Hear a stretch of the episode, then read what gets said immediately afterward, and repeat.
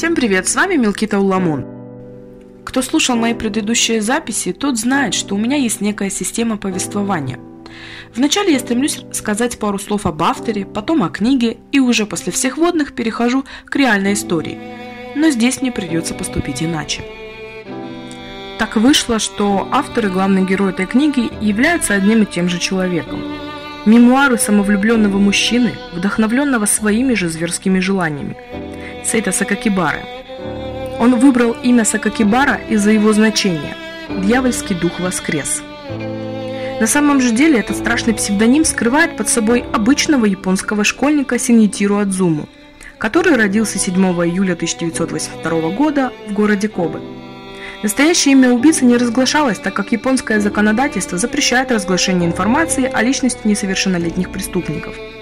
В официальных документах Сакакибара фигурировал как «мальчик А». А в 2015 году мир познакомился с произведением «Зекка», написанным Сейта Сакакибарой и повествующим о пути мальчика-садиста, от мучений котов до убийства детей. Желающие могли ознакомиться с подробностями развития и становления подростка. В Зекке рассказывается, как он страдал от сексуально-девиантных расстройств, на каком этапе убийство животных перестало удовлетворять его тягу к чужим смертям и что он чувствовал, убивая детей. Мы не понимаем наших детей.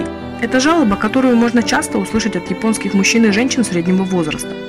Молодые люди, о которых идет речь, красят свои волосы в желтый, оранжевый, розовый и зеленый цвета.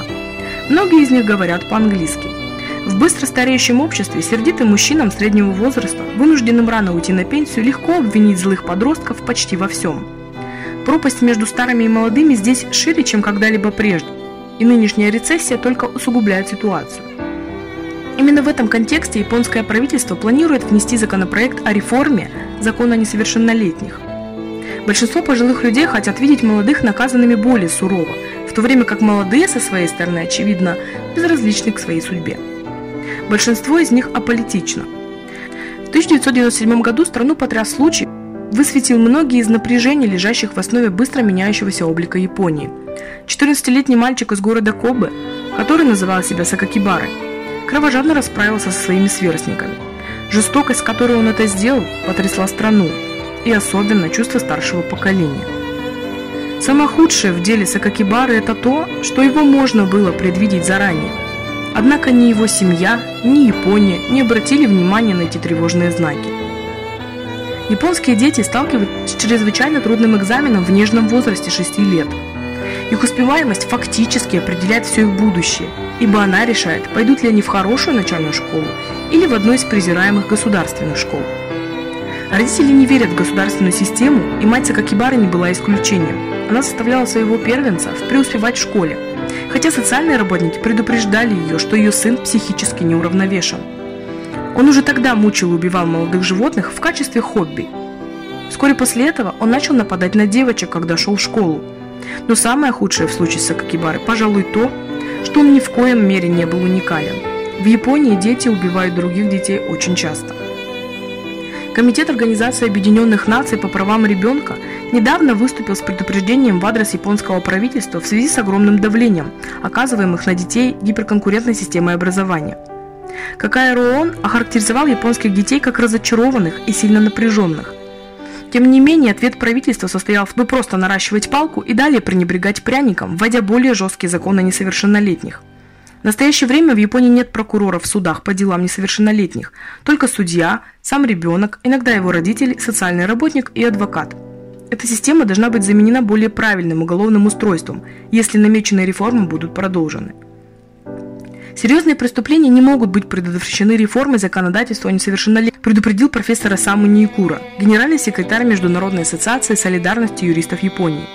Никура сказал еженедельнику Аля Храм, что многие левые политические группы борются за срыв планов реформ правительства, и подчеркнул, что эта проблема должна рассматриваться в перспективе. Никура, который также является главным противником смертной казни, сказал, что по сравнению с западными странами Япония относительно свободна от преступлений. Владение оружием строго контролируется. Разрешены только охотничьи ружья, а владеть смертоносным оружием по любой другой причине даже в целях самообороны незаконно. Эта политика запрета, похоже, работает. Уровень убийств составляет одну двадцатую от того, что происходит в Америке, сказал Никура еженедельнику. То, что справедливо и для взрослых, на первый взгляд кажется справедливым и для детей. Согласно американскому справочнику статистики уголовного правосудия 1996 года, в 1994 году в Соединенных Штатах было совершено 2982 убийства детей. В Японии этот показатель за сопоставимый период составляет менее одной сотой этого показателя. В США также наблюдается резкий рост числа убийств несовершеннолетних с применением огнестрельного оружия с 1985 года. И число убийств без применения огнестрельного оружия также растет – в Японии вообще нет убийств с применением огнестрельного оружия. Но, несмотря на эти обнадеживающие статистические данные, преступность Японии растет. Никура, который преподает уголовное право в университете Кокугакуин, сказал еженедельнику, что согласно последним опросам, около 60% японцев хотят, чтобы смертная казнь оставалась в силе. В настоящее время в Японии насчитывается около 50 человек, приговоренных к смертной казни – Каждый год от 3 до 6 человек убивают посредством повешения. Японский заключенный в камере смертников проведет в среднем 20 лет в тюрьме в ожидании казни, а после будет повешен. Рецессия оказывает лишь давление на правительство с целью введения более жестких по борьбе с преступностью. Но это решение вряд ли сработает даже в нынешних условиях. А социальные проблемы продолжают стремительно множиться. В Токио насчитывают около 10 тысяч бездомных. Еженедельник, однако, был уверен, что Большинство из них неплохо питаются, так как они собираются вокруг модных ресторанов, например, в районе Синдзюку в Токио, где они могут довольно хорошо питаться на свалках. Алкоголизм и наркомания также находятся на подъеме, хотя наркотики стоят непомерно дорого. Столкнувшись с таким повсеместным разрушением социальных традиций, все большее число людей обращаются к религии. Такие секты, как печально известный культ высшей истины Аум, лидер которого Сека Асахара, в настоящее время находится в тюрьме по обвинению в многочисленных убийствах после выпуска отравленного газа в токийском метро 4 года назад. Растут как грибы. Другая религия, которая процветает, это Сагакакай, у которой есть последователь, по меньшей мере в 1 миллион человек. Члены Сакагакай имеют свою собственную политическую партию. Многие японцы опасаются, что у этой группы могут быть зловещие мотивы и говорят об этом в полголоса. Камейто проникли во все основные политические партии, а также в крупнейшие коммерческие корпорации. На самом деле слово «камейта» по-японски означает «честный и справедливый». Сакагакай – это на самом деле не религия в западном смысле, а скорее братство буддийская ассоциация, основание которой датируется 17 веком. В целом японское общество не является ни светским, ни религиозным. Кроме того, в Японии насчитывается миллион христиан – Сегодня уже ясно, что японская рецессия привела к поляризации японского общества, подчеркнув различия между имущими и неимущими. При этом она не только бросает вызов многим давним традициям, но и отчуждает многие важные сегменты того, что когда-то было одним из самых дисциплинированных и интегрированных обществ в мире. Пересмотр закона о несовершеннолетних в 2000 году все-таки состоялся, включая снижение возраста уголовной ответственности с 16 до 14 лет. Но вернемся к Сакакибаре, что же он все-таки сделал? 10 февраля 1997 года Азума напал на двух школьниц с металлическим молотком, в результате чего одна из жертв получила тяжелое ранение. По словам очевидцев, подозреваемый был одет в школьную куртку и нес школьную сумку. Один из родителей жертвы попросил соседнюю школу, в которой учился Адзума, предоставить ему фотографии своих учеников, чтобы его дочь узнала подозреваемого, но школа отказалась. После того, как отец обратился за помощью к полиции, школа все еще отказывалась предоставлять какую-либо информацию о своих учениках. Вот как Сакакибара описывает этот случай в своем дневнике. Сегодня я провел священный эксперимент, чтобы подтвердить хрупкость человеческого бытия. Я ударил девочку молотком в лицо, когда она повернулась ко мне. Я думаю, я ударил ее несколько раз, но я был слишком взволнован, чтобы запомнить точно. Он снова касается этого убийства в записи за 23 марта. Этим утром моя мама сказала мне, бедная девочка, на нее напали и кажется, она умерла. Они не найдут следов моего пребывания там. Я благодарю тебя, Бамайдоки. Скорее всего, аналог Бога. За это благодарю. Пожалуйста, продолжай и далее защищать меня. Воображаемый Бамайдуки – это плавающая голова Будды с символом, похожим на свастику. 16 марта 1997 года Азума спросил десятилетнюю школьницу Аяку Ямаситу, как пройти в ближайший туалет – После того, как Ямасита показала ему место, Адзума напал на нее с металлическими санями. Позже Ямасита была срочно доставлена в ближайшую больницу, но 27 марта 1997 года скончалась. Убегая с места происшествия, Азума также ударил ножом еще одну школьницу, ставшую свидетелем нападения. Японская полиция прокомментировала, что второе убийство Азумы было похоже на метод убийства убийцы Зодиака, который произошел в конце 60-х годов. Преступник учился на третьем курсе средней школы, когда совершил два убийства и ранил еще троих детей в Кобе в 97-м. 24 марта 1997 года Азума привел 11-летнего школьника Дзюн Хасе на близлежащие холмы и задушил его. Он вернулся на следующий день и обезглавил и изуродовал Хасе ручной пилой. Затем он выбросил голову в пластиковый пакет, отнес ее домой и тщательно очистил. Два дня спустя он положил сумку возле школы Хейза, рядом с запиской, которую оставил во рту жертвы, написанную красными чернилами. Игра начинается. Полицейские, остановите меня, если сможете. Я жажду видеть, как умирают люди. Совершение убийств захватывает меня. В конце было написано по-английски «Schools kill», а далее шла комбинация из иероглифов, означающих «саке», «демон», «роза», «святой», «голова», которые складываются в слово «сакакибара». На стенах возле школы были обнаружены крестообразные символы, напоминающие знаки, которые оставлял серийный убийца по прозвищу Зодиака Сан-Франциско. Также рядом с местом преступления были найдены два изуродованных кошачьих тела. Источники в полиции сообщили, что изуродованные кошачьи туши были также найдены рядом с двумя другими местами преступления до того, как произошли нападения. Согласно отчетам психиатрической экспертизы, Азума эякулировал на тело и пил кровь из тела жертвы. Сделав свою работу, он позвонил по телефону и электронной почте в крупные газеты, радиостанции, телевизионные станции, чтобы рекламировать свой поступок. В своих показаниях он заявил, что убил своего сокурсника как акт мести безжалостной школьной системе. Голова была найдена школьным сторожем утром 27 марта 1997 года. Прибывшая полиция установила, что это голова пропавшего ребенка Джунхаце.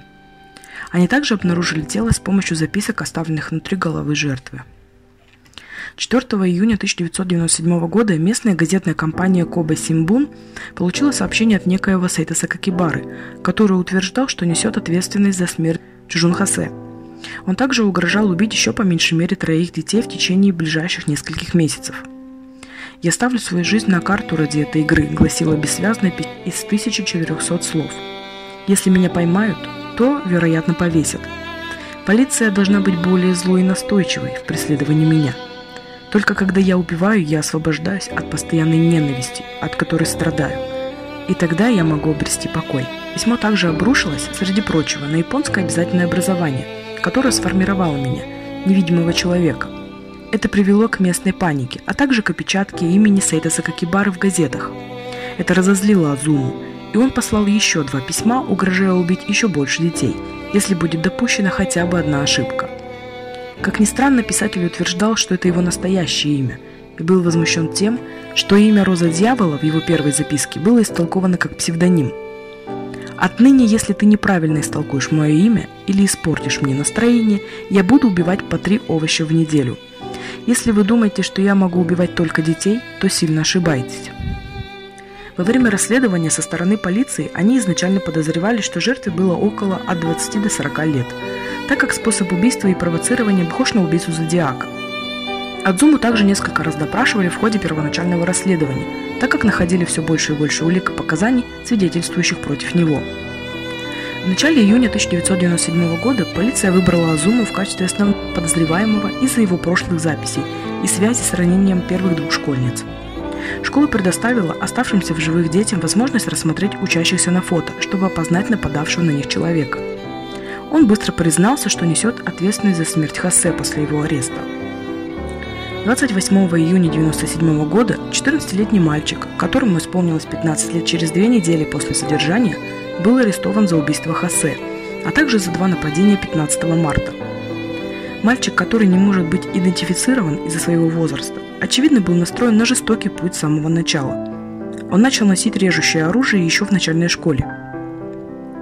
Я могу ослабить свое раздражение только когда держу в руках спасательный нож или вращающиеся ножницы, как пистолет – в возрасте 12 лет он проявлял крайнюю жестокость к животным, выстраивая в ряд лягушек на улице и проезжая по ним на велосипеде, калеча кошек и обезглавливая голубей. Министр строительства Японии Сидзука Камэй призвала ограничить жестокое порнографическое видео после того, как при обыске в спальне 14-летнего подозреваемого были обнаружены тысячи комиксов и порнографических видеороликов. Как заявил возмущенный министр, фильмы, лишенные каких-либо литературных или образовательных достоинств, создан только для того, чтобы показывать жестокие сцены. В этом следует винить взрослых. В Японии в то время человек в возрасте до 16 лет не мог быть обвинен как взрослый и не мог быть идентифицирован публично. Азума был приговорен к заключению в колонии для несовершеннолетних 13 октября 1997 года в связи с тем, что ему было всего 14. Позже его перевели в Центр содержания несовершеннолетних для душевнобольных. Комиссия из трех членов регионального совета по условно-досрочному освобождению Канта удовлетворила ходатайство об условно-досрочном освобождении, поданное в марте 2003 года.